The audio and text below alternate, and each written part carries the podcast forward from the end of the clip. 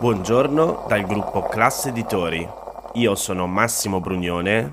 Oggi è martedì 20 dicembre e queste sono notizie a colazione, quelle di cui hai bisogno per iniziare al meglio la tua giornata.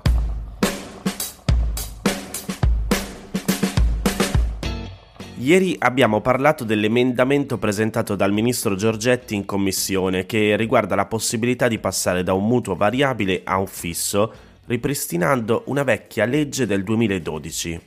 Ma cosa vuol dire? Già oggi se uno vuole può passare dal variabile al fisso, no? E la risposta ovviamente è sì, o meglio, è sì se le banche ti concedono il mutuo fisso, dato che non sono obbligate, a meno che non era previsto nel contratto iniziale, e per di più, anche se concedono lo switch, hanno mano libera sia sul tasso che sui costi.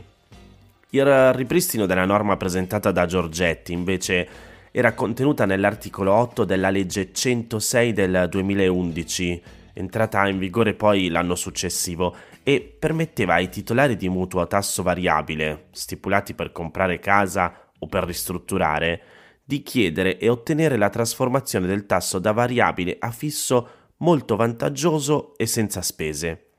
Tale diritto cessava il 31 dicembre 2012 ed era quindi una norma in realtà temporanea della durata di un anno. Ancora non sappiamo se la norma verrà resuscitata esattamente come era stata immaginata dieci anni fa o subirà alcuni adattamenti.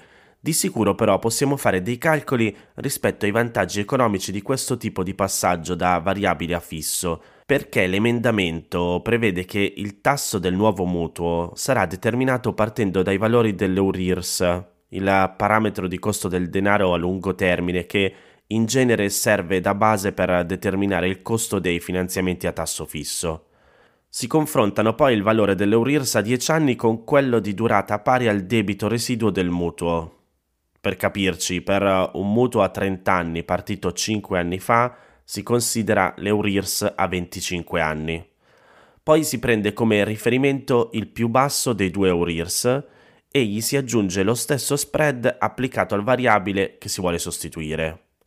Vabbè, così ovviamente è tutto molto teorico, per andare un po' più sul pratico facciamo qualche esempio. Chi sta pagando un mutuo di 200.000 euro avviato a gennaio 2013 attualmente ha un debito residuo di circa 144.000 euro e paga una rata di 962 euro. La conversione al fisso dovrebbe far scendere la rata a 877.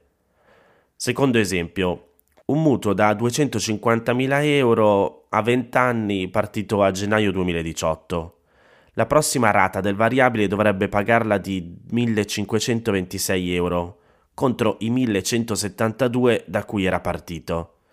Passando al fisso scenderebbe a 1454. Ultimo esempio, lo stesso mutuo con una durata di 25 anni invece che i 20 di prima, la rata iniziale del 2018 era di 965 euro, la prossima rata sarà di 1342, passando al fisso invece sarebbe di 1291. Insomma, se avete il tasso variabile o conoscete qualcuno che ce l'ha, vale la pena informarsi e tenere sott'occhio l'evoluzione della norma all'interno della discussione nella legge di bilancio.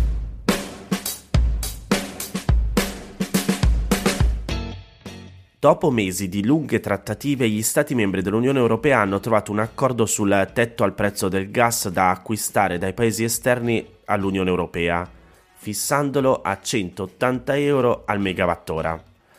A cosa serve? Il tetto dovrebbe servire a contrastare gli effetti della crisi energetica ed evitare aumenti dei costi delle bollette, anche se la sua versione finale è più debole rispetto a quella proposta ormai mesi fa dall'allora Presidente del Consiglio Mario Draghi. Il tetto sarà effettivo dal prossimo 15 febbraio e scatterà solo se il prezzo del gas sul mercato europeo sarà maggiore di 35 euro rispetto alla media di altri mercati internazionali per almeno 3 giorni, mentre la proposta originaria di Draghi prevedeva di applicarlo a prescindere dall'andamento del mercato. In ogni caso, il tetto fissato è molto più basso di quello proposto a fine novembre dalla Commissione europea, che aveva suggerito di fissarlo a 275 euro al megawattora. Invece, come detto prima, sarà di 180.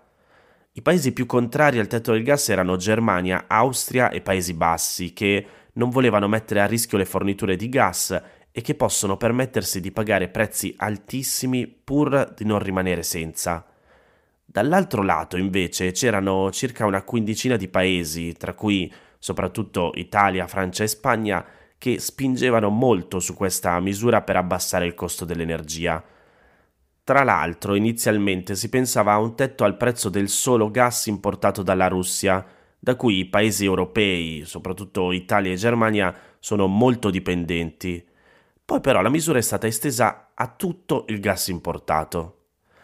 In Russia non l'hanno presa benissimo, il portavoce del Cremlino ha parlato di violazione dei processi che regolano il mercato e promesso reazioni da parte di Mosca, ma in realtà c'è da dire che comunque il tetto fissato dall'accordo è superiore rispetto al livello attuale del prezzo del gas, che è molto più basso rispetto ai picchi raggiunti in estate questo momento siamo a circa 135 euro al megawattora contro il picco di agosto di oltre 300 euro e il tetto è a 180.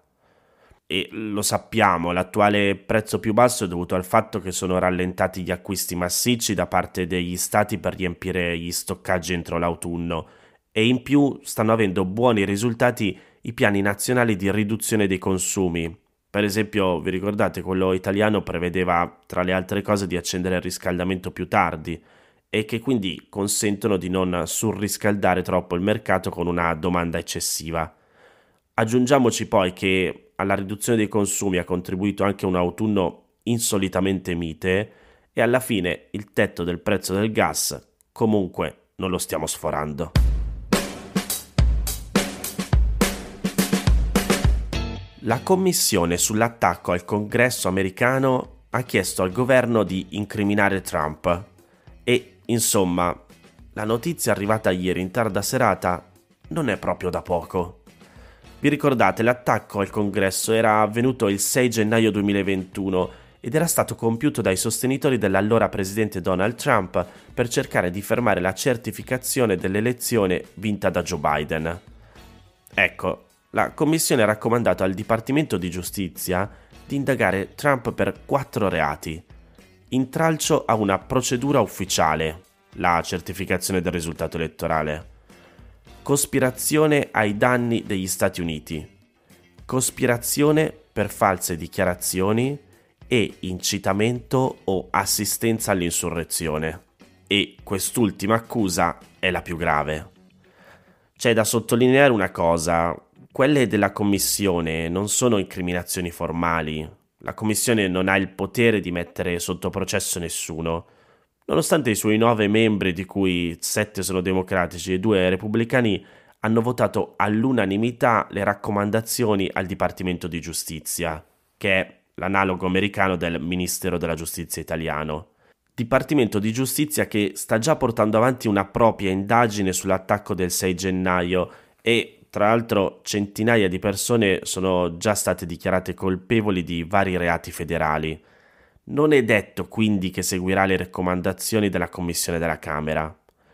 Comunque, durante l'udienza, la vicepresidente della Commissione ha detto che tra i fatti più vergognosi che la Commissione si è trovata a prendere in considerazione ci sono le prove che durante l'assalto al Congresso Trump rimase seduto nella sala da pranzo vicino allo studio ovale, nella Casa Bianca, guardando gli scontri in televisione senza diffondere alcun messaggio che invitasse i suoi sostenitori a desistere dall'assalto. E questo nonostante gli inviti dei suoi collaboratori e dei membri della sua famiglia. E per questo, leggo tra virgolette, non è adatto a ricoprire nessun incarico pubblico.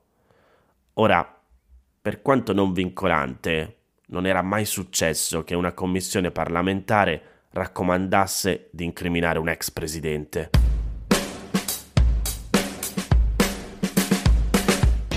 Queste erano le notizie a colazione di oggi. Come sempre, se volete potete diffondere questo podcast condividendolo con qualcuno a cui pensate possa interessare.